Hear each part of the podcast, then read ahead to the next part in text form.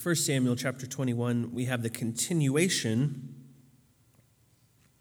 of the story where David is on the run. We saw last week uh, that David has been escaping Saul. He's been making his way um, into an area that is, he would believe, to be protecting him from Saul.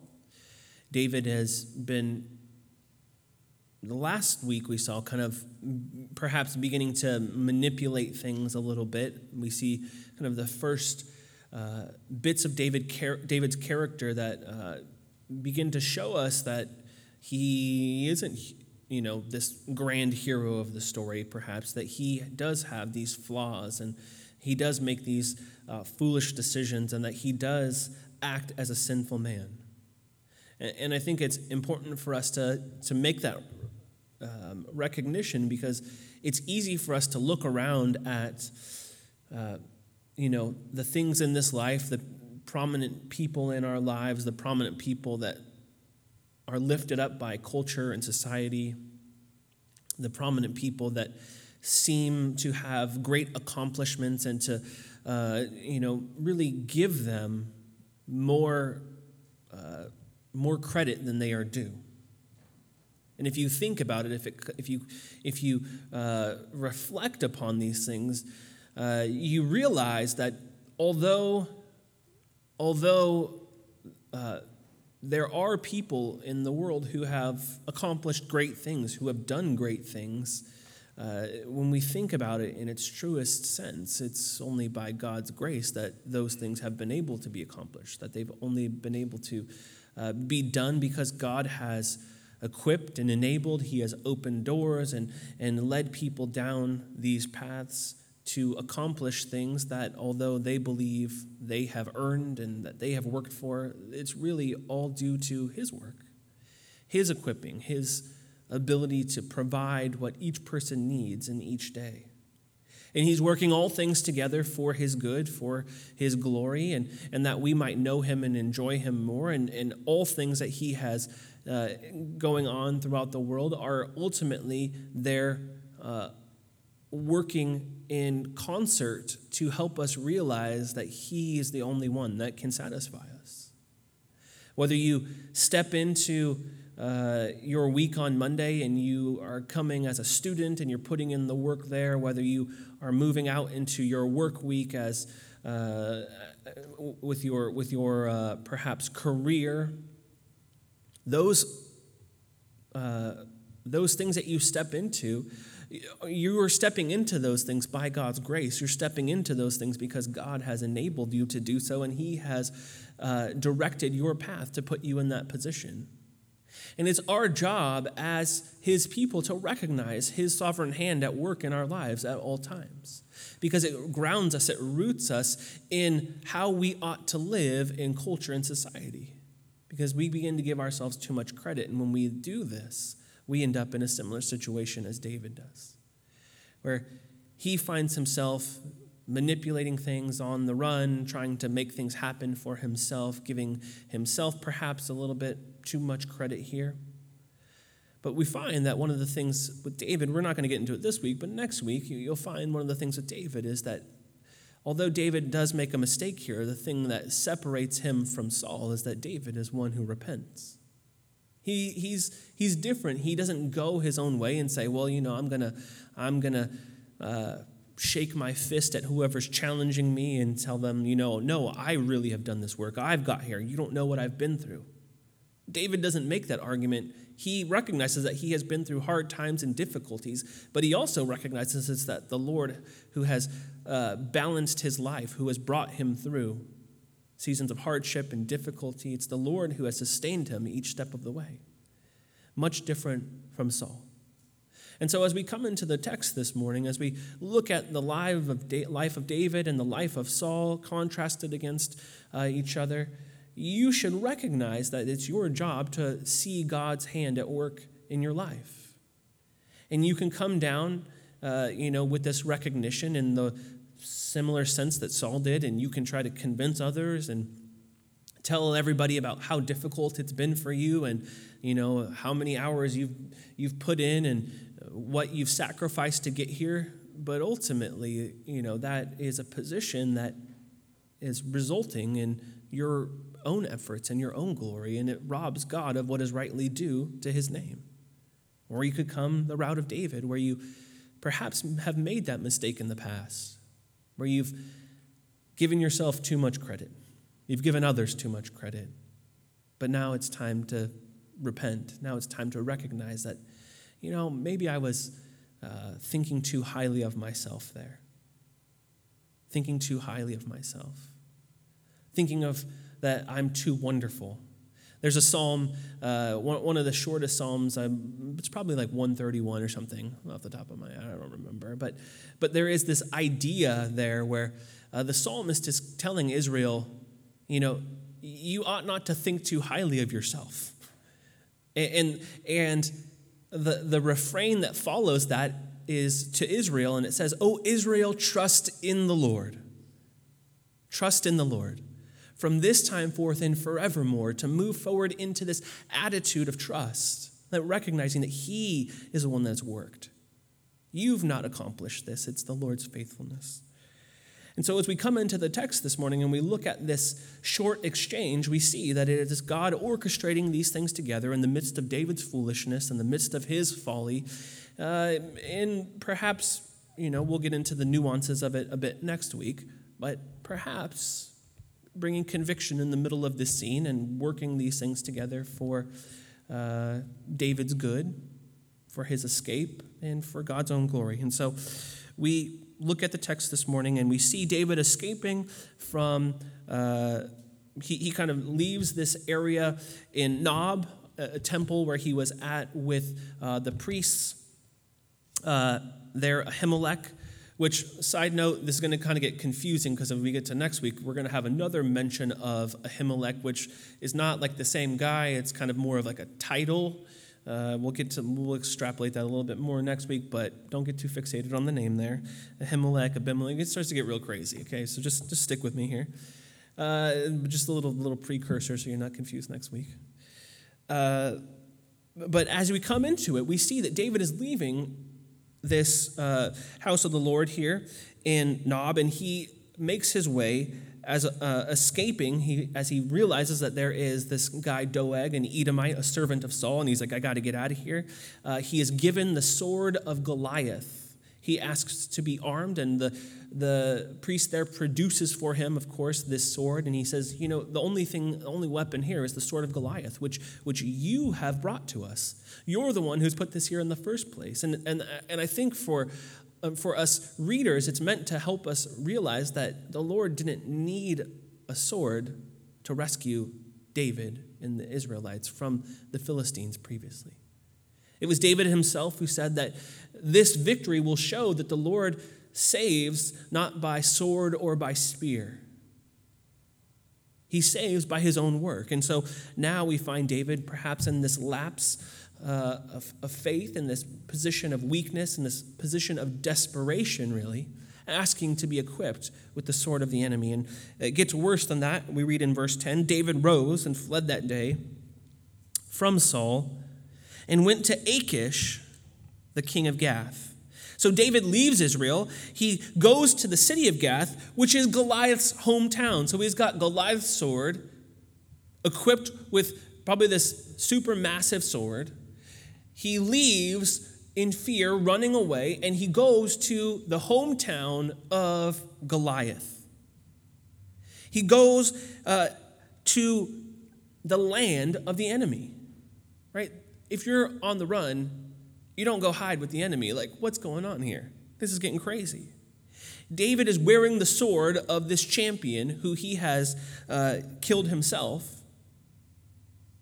And now he goes into enemy land. Okay, so one, we're told there is no sword like this, right?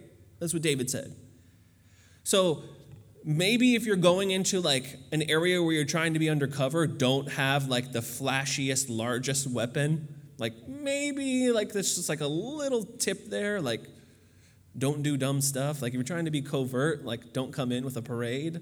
Uh, but but But David, this shows you really how desperate he really was. That he would go and take a risk. He was so afraid of Saul. He's, he's knows he's on the run here, and he's so desperate that he's willing to go to the land of the enemy and go to the land of the enemy with a recognizable weapon. Like, what is happening? Things are falling apart here. Now, David, of course, he hopes he's not going to be recognized, which, okay, maybe like you're going to keep this on the down low. I don't know what this weapon looked like, but seems like this is going to be pretty difficult. But he hopes to sneak in. Maybe he just had it wrapped up and maybe it was kind of, you know, traveling with him and people couldn't see it. Maybe he wasn't armed. Maybe it wasn't on his person. Maybe it was just, you know, he was traveling alongside it and it was with some other things so you wouldn't notice it. But either way, David hopes to be in enemy territory and to not be recognized. Okay? Right? It's a different time, a different age than our current situation where everybody knows what everybody looks like. Perhaps a great many of the uh, Philistines didn't know what David looked like, so perhaps there's some you know, merit to his idea that he wouldn't be recognized. But he goes in uh, hoping he's not going to be recognized and hoping that Perhaps he might even find some sympathy here. You know, he's got nothing. He's probably looks pretty haggard, tired. Uh, he doesn't have, uh, you know, his countenance isn't very bright. He's had to beg bread here from uh, the priest in Nob. And so he's kind of coming in weak, beaten down. But as he makes his way into the territory, territory of uh, the Philistines, as he's in Gath, as he's in enemy territory, we find indeed that he is recognized. That he is, uh, we, they do find out who he is, and he is captured. Now, we don't have this recorded for us, it doesn't detail for us here in uh, chapter 21 about how he's captured, but we find that he is in fact captured. They recognize who he is. Pow, David captured by uh, the Philistines. No problem. And here's what I want you to see, right? Here's what I want you to see. One, it's a bad idea to be in enemy territory. Bad idea to be in enemy territory in the first place. Don't do that. If you're in danger, if you're dealing with hardship and anxiety and worries and fears in your life, go to the fortress, go to the strong tower. Throughout the scriptures, we're told that the Lord is a strong tower. The, the Lord is our fortress. The Lord is our strength. We saw in just the, the previous Psalms that we studied that this is the same confession that David makes. But here, David is, is so desperate that he has this lapse of judgment. He thinks, I gotta, I gotta get out of here. I gotta go to a place that is uh, a place where I can hide. And he goes to enemy territory. Now, here's what you need to know if you are truly a son of God, if you belong to Jesus, if you have trusted in Christ for salvation, if you are somebody who is a Christian, if you recognize that you were dead in your sins, dead in your trespasses, and you couldn't save yourself, and you were this person who was living in this sort of way, and your life was falling apart, and you were dead, and Jesus came and rescued you through his perfect life here upon the earth, living in your place, going to the cross and paying for your sin, shedding his blood for you. If, if you see that he has paid that price and gone into the grave and is raised by the Father on the third day for your justification, if you identify with that and you say, Yes, I believe that, then you are a new creation. And guess what? When, when you are in the land of a bunch of dead enemies, something alive still stands out even if it's just kind of like a little bit messed up there, even if it's sick, even if it's broken a little bit there. When you have something that is alive standing out against a whole bunch of things that are dead, there's going to be a contrast. Even if you don't want it to be, even if you're trying to blend in with the enemy, there's no hiding. There's no hiding. Right? So you might, in times of, of, of hardship and in seasons of, of difficulty, think, you know, I'm going to go and take some, some wisdom from the, from the people who are around me. But I'll tell you that that is going to be a, a terrible mistake taking advice from people who aren't living. taking advice from people who are not alive, how you ought to live, how you ought to get through this season. That's a terrible idea. Two, two reasons. They're not alive, so they don't know how to give you advice about how to, to live, right? You can't take advice from dead people because they don't got a lot of good tips. They're not, they're not making it, right? They're not, they're not keeping it together. So you need to come and be with the people of God. You need to cast your cares upon the Lord, we're told, because He cares for you. Dead people don't care for you, He cares for you. And so when you are going through a season of hardship and difficulty, don't go to enemy territory because there's nothing for you there. Now, sometimes we're foolish and we think, well, you know, I'm going to be like David. I'm just going to go out there and see what's out there. I'm going to go and talk to some people. Maybe I've got coworkers or maybe I got family and, you know, these people aren't Christians, but, you know, they have some, some years on them or they might know me very, very closely. And so, like, I'm going to, you know, put a lot of emphasis on their advice. They, they can speak into it quite in a, in a quite nice way. And sometimes we make that mistake. We go and do those things. And we seek out wisdom from people who do not have godly wisdom to give to us. Right? People, if you let them speak, they're going to just share a whole bunch of stuff and they're going to tell you like their opinion and what they think you should do, but it's not necessarily what directing you to the Lord. It's not directing you to be satisfied in Christ. It's not directing you to die to yourself, to trust in Jesus. It could be telling you good things that you want to hear because they want to please you. They want you to listen to them. They want to feel valuable to you and to others. They want to be seen in a certain light, and perhaps you want to listen to them because you also want that uh, reciprocation.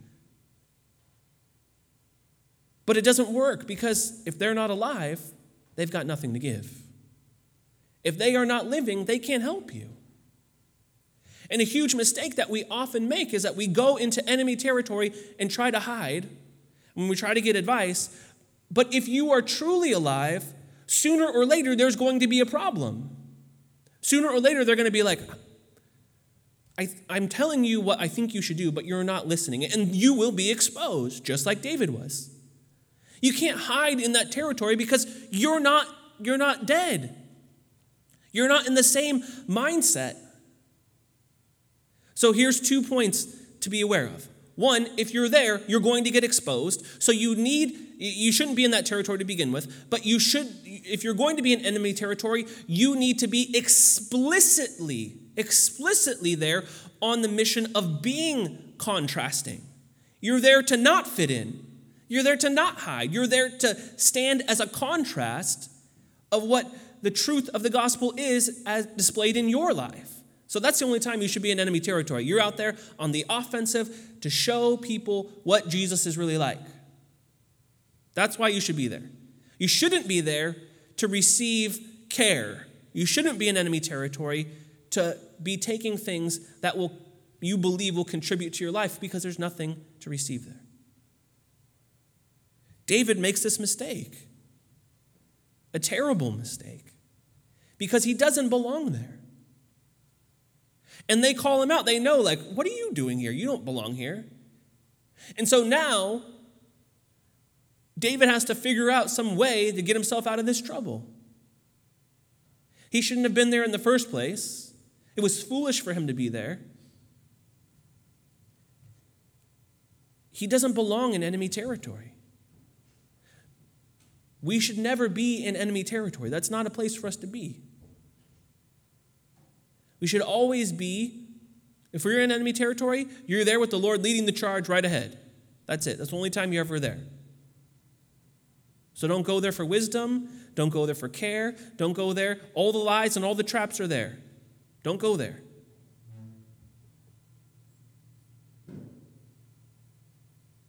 David perhaps thinks hey, I'm going to come into enemy territory. Maybe they're going to, maybe they will recognize me, maybe they won't, but maybe they'll, maybe they're going to sympathize with my situation. Maybe they'll be like, hey, you know, I'm sorry you're dealing with the hard times.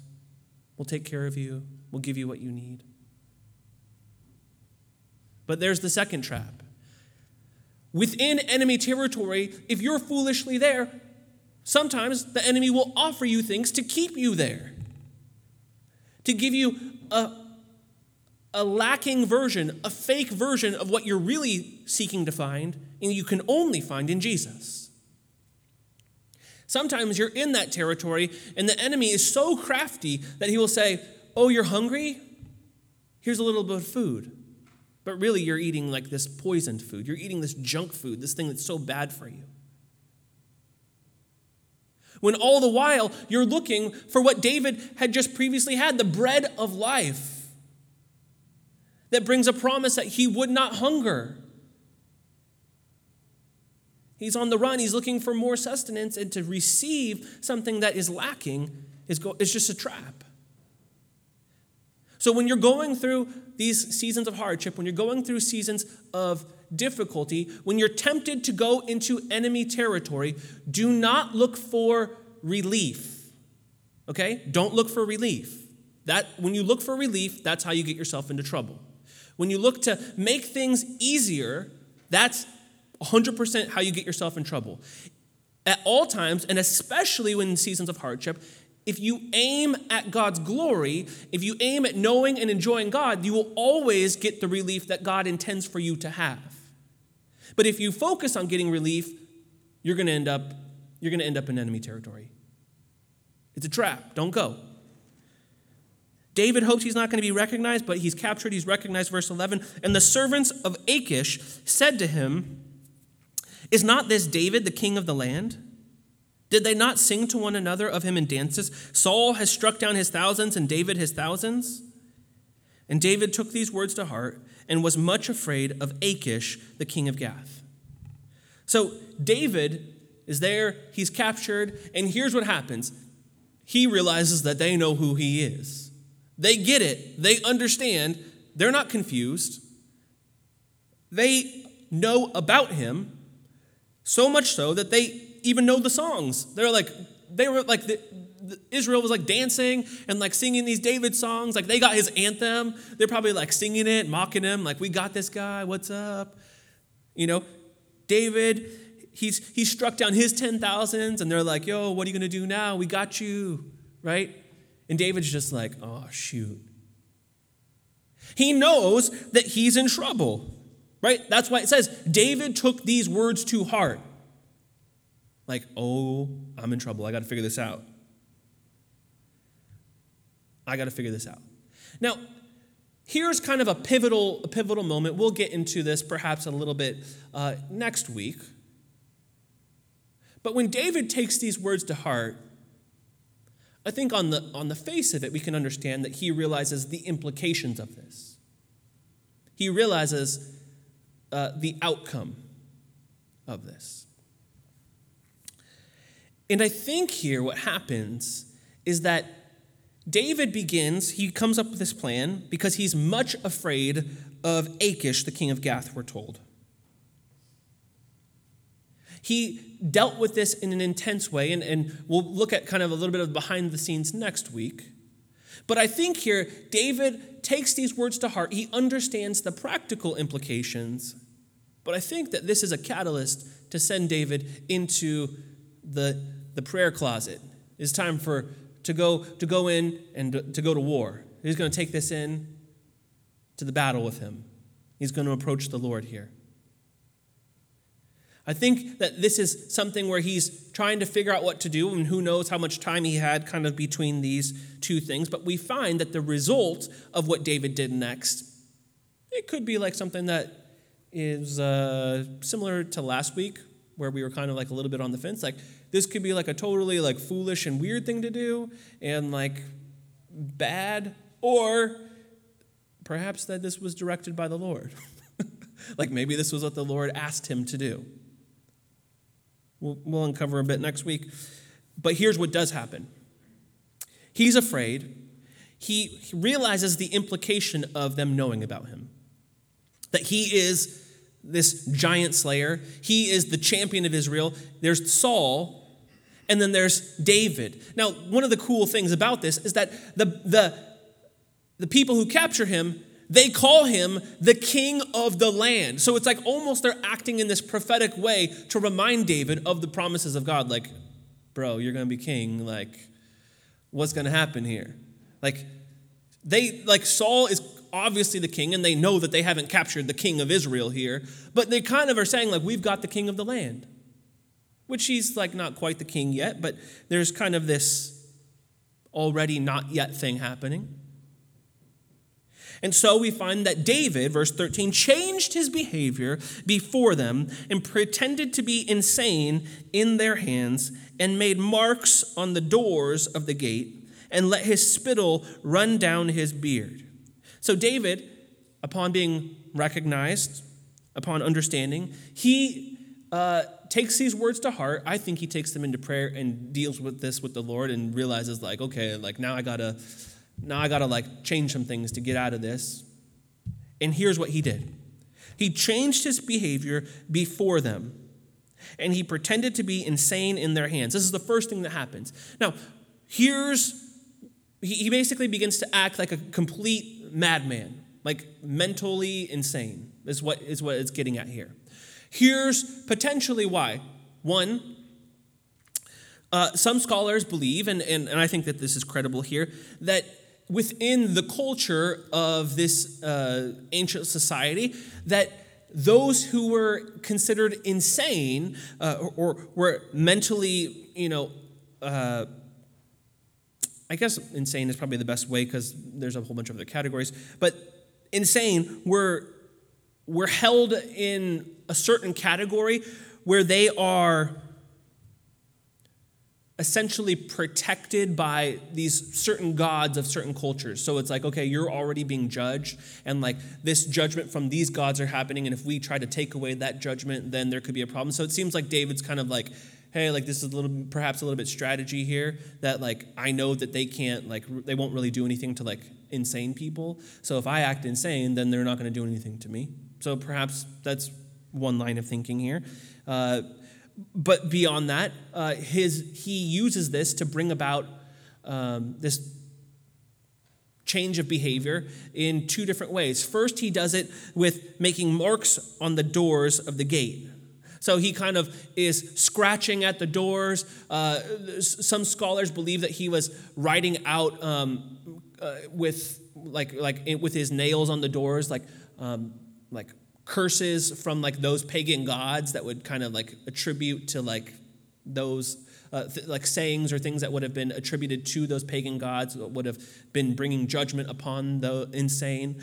Uh, and then beyond that he also lets uh, spit run down his beard right? Which seems like okay like yeah he's like an insane person drooling is like not that far off like the mark it's not that crazy like we could see that maybe it's a lack of awareness uh, about personal hygiene here. Perhaps that's what it, you know, uh, I think that's an easy understanding for us. But within, within these ancient cultures, uh, a beard was a hugely important symbol of manhood.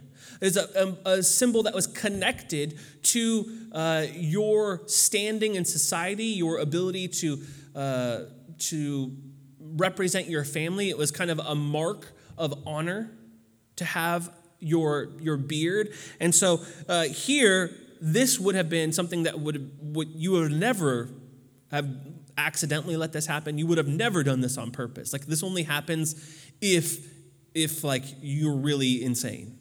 Because it was a mark of shame. It was a, it was something that that it would bring dishonor to to you and to your people and to your family.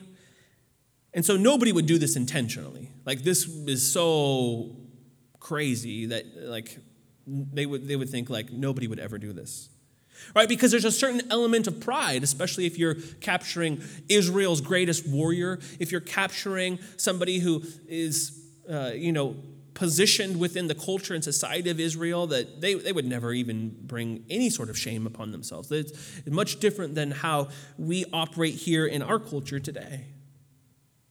And so this would have been like the, you know, the absolute confirmation that like definitely David is crazy.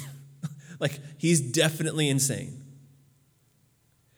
And so he he brings out this behavior. It's brought out you know, really for two ways. One, because God's people didn't see, uh, you know, Saul's behavior and hold him in check and be like, what the heck are you doing? Like, why are you chasing David? He hasn't done anything, and he's our greatest hero. So this doesn't make any sense that you want to kill him. So God's people weren't listening to God. But then also, David has his own lapse of faith. He's the one who, who acts out of his own character in which he, we're used to seeing him trusting the Lord. He goes his own way a bit here. And because of this, because of this, it brings this shameful behavior upon himself. David has to basically dishonor himself. He has to shame himself. He has to uh, humble himself, disgrace who he is, his name, before his enemies. I mean, like, that's like the worst. Like, it's one thing to, like, to, you know, uh, disgrace yourself before a bunch of people who really like you, and they're like, oh, no problem. Like, you know, we, we get it. But to have to do it towards people who hate you, it just even further, like, uh, you know, brings shame unto your name. But David had to do this. He goes into this mode because he doesn't trust the Lord in this instance. He didn't trust the Lord, he dropped the ball. He saw the Lord's faithfulness to him in the past, but instead of trusting the Lord to take care of him, he grabs the sword of Goliath and goes to the hometown of Goliath and is captured and now is stuck. Verse 14 then Achish said to his servants, Behold, you see the man is mad. Why then have you brought him to me? Do I lack madmen that you have brought this fellow to behave as a madman in my presence? Shall this fellow come into my house? So David, he humiliates himself. He acts insane before the Philistines. They bring him in. And Achish the king, it's like, this guy is absolutely insane. Like, why are you bringing him to me? I don't got time for this. So much so that he says, like, I got enough crazy people around here. Like, I'm, no, I'm wondering, like, what the heck is going on? And, like, in Gath, like, this, they got, like, a lot of insane people there? Or, like, like, what's happening? So perhaps the king was like, look, I'm interested in that this is David who uh, you know, has defeated all our, our armies previously, who has historically been at war with us, who has conquered us. And you would think that the natural, you know, uh, position would be for them to take revenge upon David, and I think that's what David feared. That's the natural position. But beyond that, David sees that he is uh, going to act insane, so that way they, one, lay off him a little bit, but two, there's no fun in conquering somebody who's already conquered themselves, right? So in Achish's mind, perhaps he's also like, like, literally anybody could kill this guy right now if he's like this really this crazy. So it's not really like a challenge for us to defeat Israel's greatest enemy, and it would be like worse of us to say like like it's it's it's worse for him if we just see that he's crazy and everybody knows that David's a crazy guy now than if we just kill him and then no, nobody knows, right? So he's, he's kind of perhaps weighing this out like we might as well just let this guy go. We might as well let him get out of here. And that's exactly what happens.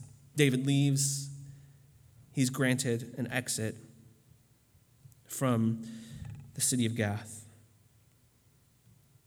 But it's interesting because this idea of madness keeps coming back. right? We saw this earlier and David would have been familiar with this earlier because he was just in a position already uh, to play for King Saul. When King Saul was acting in this insane way, when he was acting crazy, when he was acting with this madness, David sat through it. David was, was somebody who, who was witness to this. And yet, King Saul, he was somebody who could have been in his right mind, but yet was thrown into this madness as this judgment from the Lord, Whereas David, here we see a little bit of a contrast because David has an actually sane mind. But yet he, he is cloaked in this idea, this attitude of madness. He's cloaked in this uh, facade of insanity. And this, of course, uh, brings about his, his escape. But what this does for David is it, it humbles him, it puts him back in a position, I think, where he can see how far he has fallen. That he didn't need to to cut himself down because the Lord was giving him this opportunity to humble himself, to throw him into being seen as somebody who, you know, was disgraceful in his behavior, who has fallen short, who would be seen as an outcast in society somebody who would have not been respected, somebody who had words that you know you wouldn't listen to, you wouldn't take orders from from somebody who's out of their mind. You wouldn't give your allegiance to David who is insane.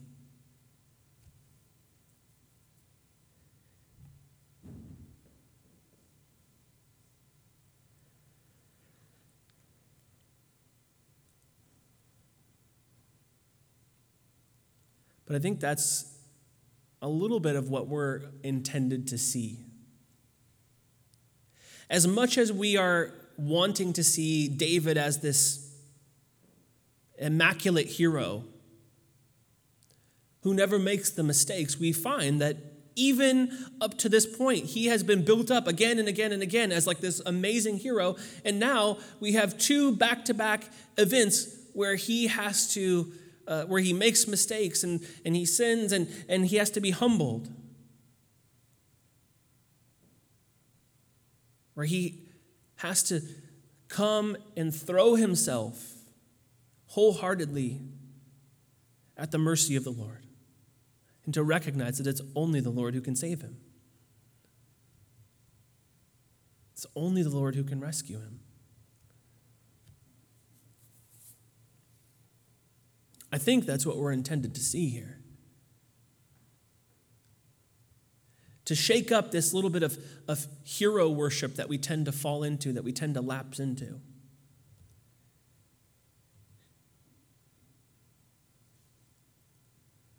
Because with it, we're intended to also see, as this moves throughout the trajectory of Scripture, that this ultimately climaxes in the faithfulness of Jesus. That Jesus, who's always referred to as, as you know, the greater David, we're meant to see that David's failed, but the son of David has never failed. He has never let us down. He has never disobeyed the Father. In fact, it's Jesus who says, I love to do the things that the Father asks. I delight in obeying the Father. And I think that as you consider the passage, we are likely to follow in the footsteps of David more explicitly than we are to follow in the footsteps of Jesus. And I think that's just natural because we do get in circumstances and situations where things start to get overwhelming. And it's like we react before we should react. When we, when we should be waiting on the Lord to see what He wants to do, we decide we're going to move quickly. Oh, I got to get this done. I got to move here. I got to, I got to, got to react before somebody else takes advantage of me. Or I've got to, I've got to, you know, I've got to uh, counterpunch before something gets me. Right? There's some natural things that we have these knee jerks to. We're more likely to follow in David's footsteps. We're more likely to put ourselves in a position where we're going to, you know, have to come up with some crazy idea where we've got to be out of our minds. We've got to be insane to do the things we're doing and to, uh, you know, convince people that, you know, we're fine so we can get out of things. We got to, we end up trying to save ourselves. And I think Jesus knew that, that we were going to be people who try to save ourselves. This is why he came. This is why he came to rescue us. This is why explicitly we're told in Philippians 2 that Jesus came and humbled himself. Right? He came and humbled himself. He came as a man, taking the form of a servant. He, he came as the lowest position, not the highest position. But what Jesus did was he voluntarily humbled himself because he knew that we would involuntarily have to humble ourselves. Because we would exalt our positions and we would try to position and come up with our own facade to convince other people that we were worth more than, uh, than they thought we were, that we would try to defend our identities, that we would have to be a people who are just doing all sorts of crazy things like David's doing. He knew we were going to do that, so he was like, I'm going to come and humble myself because I know you guys are going to get yourselves into trouble. I know you can't save yourselves. And he did this before we, we ever needed that saving, before we ever recognized that we were in trouble. He did this so we could see that that love was there. He reacted to our situation before we were aware of it. What care? What concern? Although Jesus humbled himself, we're told in Philippians 2, although he came in the form of a servant, we are also told that he was not out of his mind. He was not out of his mind. And we're told that we should have the same mind of Christ. Which, if you think about it, when we're asked to do what Jesus does, when we're asked to live how Jesus lives, the rest of the world looks at it and they think, that's crazy. Why would you consider others more significant than yourselves? That's what Philippians 2 says. What about me? I'm number one. I'm watching out for me. But Philippians 2 says, consider others more significant than yourselves. That's a backward statement in the world. If you start telling other people, stop thinking about yourself and start thinking about other people, always other people first. They're going to look at you like, well, I got to take care of myself. They're going to look at you upside down. You live in a different world if you think I'm going to do that. It doesn't just say consider others, it says more significant, more important. Like a lot of times we're fine with like, yeah, we'll consider other people. I'll think about them. I'm gonna think about myself. I'm gonna think about them. They're gonna be out here. But the idea of significance is important. This is what Jesus is getting at. And so Jesus comes to the earth, lives in our place, and he orders his behavior to think about us first. To think about us that our greatest need is to be rescued from our tendency to move into this position of insanity. He says, I'm going to rescue from that. Now, when he does that, then everybody else thinks he's crazy. Everybody else that upon the earth thinks he's crazy. What do they say about him? In Matthew, or excuse me, in Mark chapter 3, he's there with his disciples and he's talking and like he's got these huge crowds and he's around and his family's like, we got to go get him because he's out of his mind. They're telling, like, they're like, Jesus is crazy. He's thrown in here with that same mindset. Like, they think he's crazy too. But Jesus couldn't be more sane.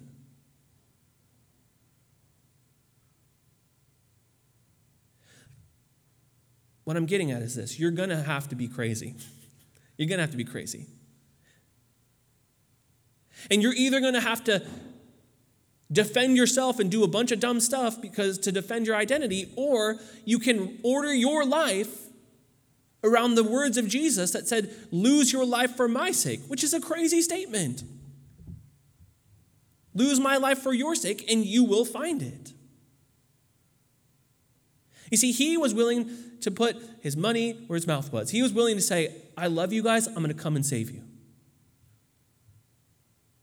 He was willing to do that. And then he asks us to come and follow him in this journey as he gives us new life. He was willing to disgrace himself so that we might have that place of honor. It's precisely through his shame that we have honor. It's precisely through his work at the cross that we have entrance into his family. Do you think that it's an accident? Do you think that it's an accident that as they send Jesus to the cross, his own people, who he should have been the hero of, just like David should have been the hero of, do you think it's an accident that as they are dealing with him, that they come about to Jesus and they spit upon him? Saliva in the face, on the beard. And then they remove his beard. They pull it out, we're told. They disgrace him, his manhood, who he is, his honor, his legacy. You don't deserve that. You are going to be shamed at the deepest level. That happened to Jesus so that we might have life, so that we might not experience that shame, so that we might not be a people who have to live with a mindset of insanity, what we might not have to be enslaved to the world, to ourselves, to our own selfish desires. But that instead we can find, as Jesus says himself in John 10, life and life abundantly. Right? Just as we're intended to think about others more significantly than ourselves, He not only gives us life, but He gives us abundant life. More than we would ever need.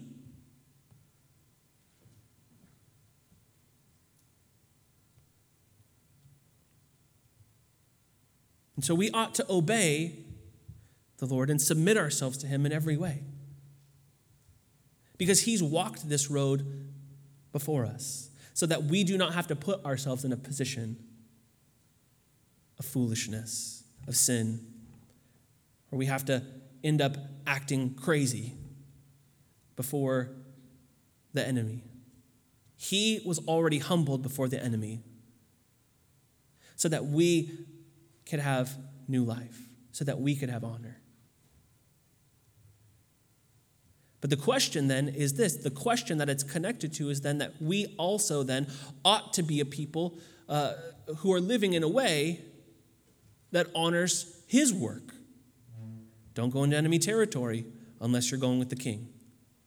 And so, as you go out and live in the world, as you're thinking, as we started uh, the sermon, thinking about your, your calling, your vocation, your careers, as you head out into the week tomorrow, you're going out into the battle ready to be equipped, ready to serve Him, ready to know Him. Are you doing that with intention? Are you doing that as a member of the household of faith, saying, I'm here to let my light shine before men? Are you doing it in such a way that reflects the values of the kingdom? Or are you trying to hide among the enemy? You're going to be exposed. Don't try to hide.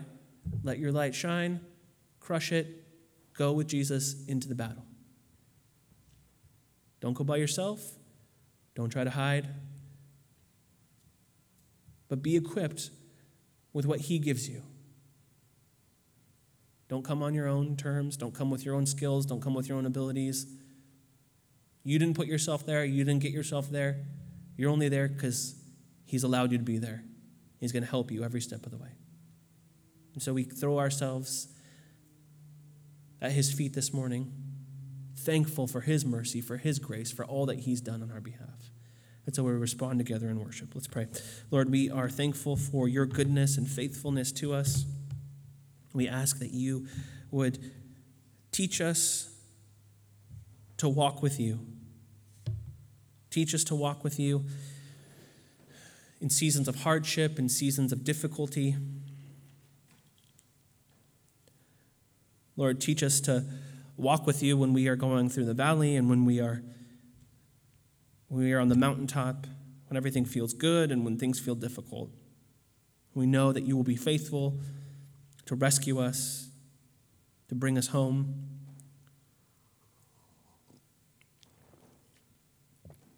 Teach us to trust you and to slow down and to let you let you do your work in our lives. We don't need to be concerned or, or stressed out by things, but we can rest in the arms of our Creator.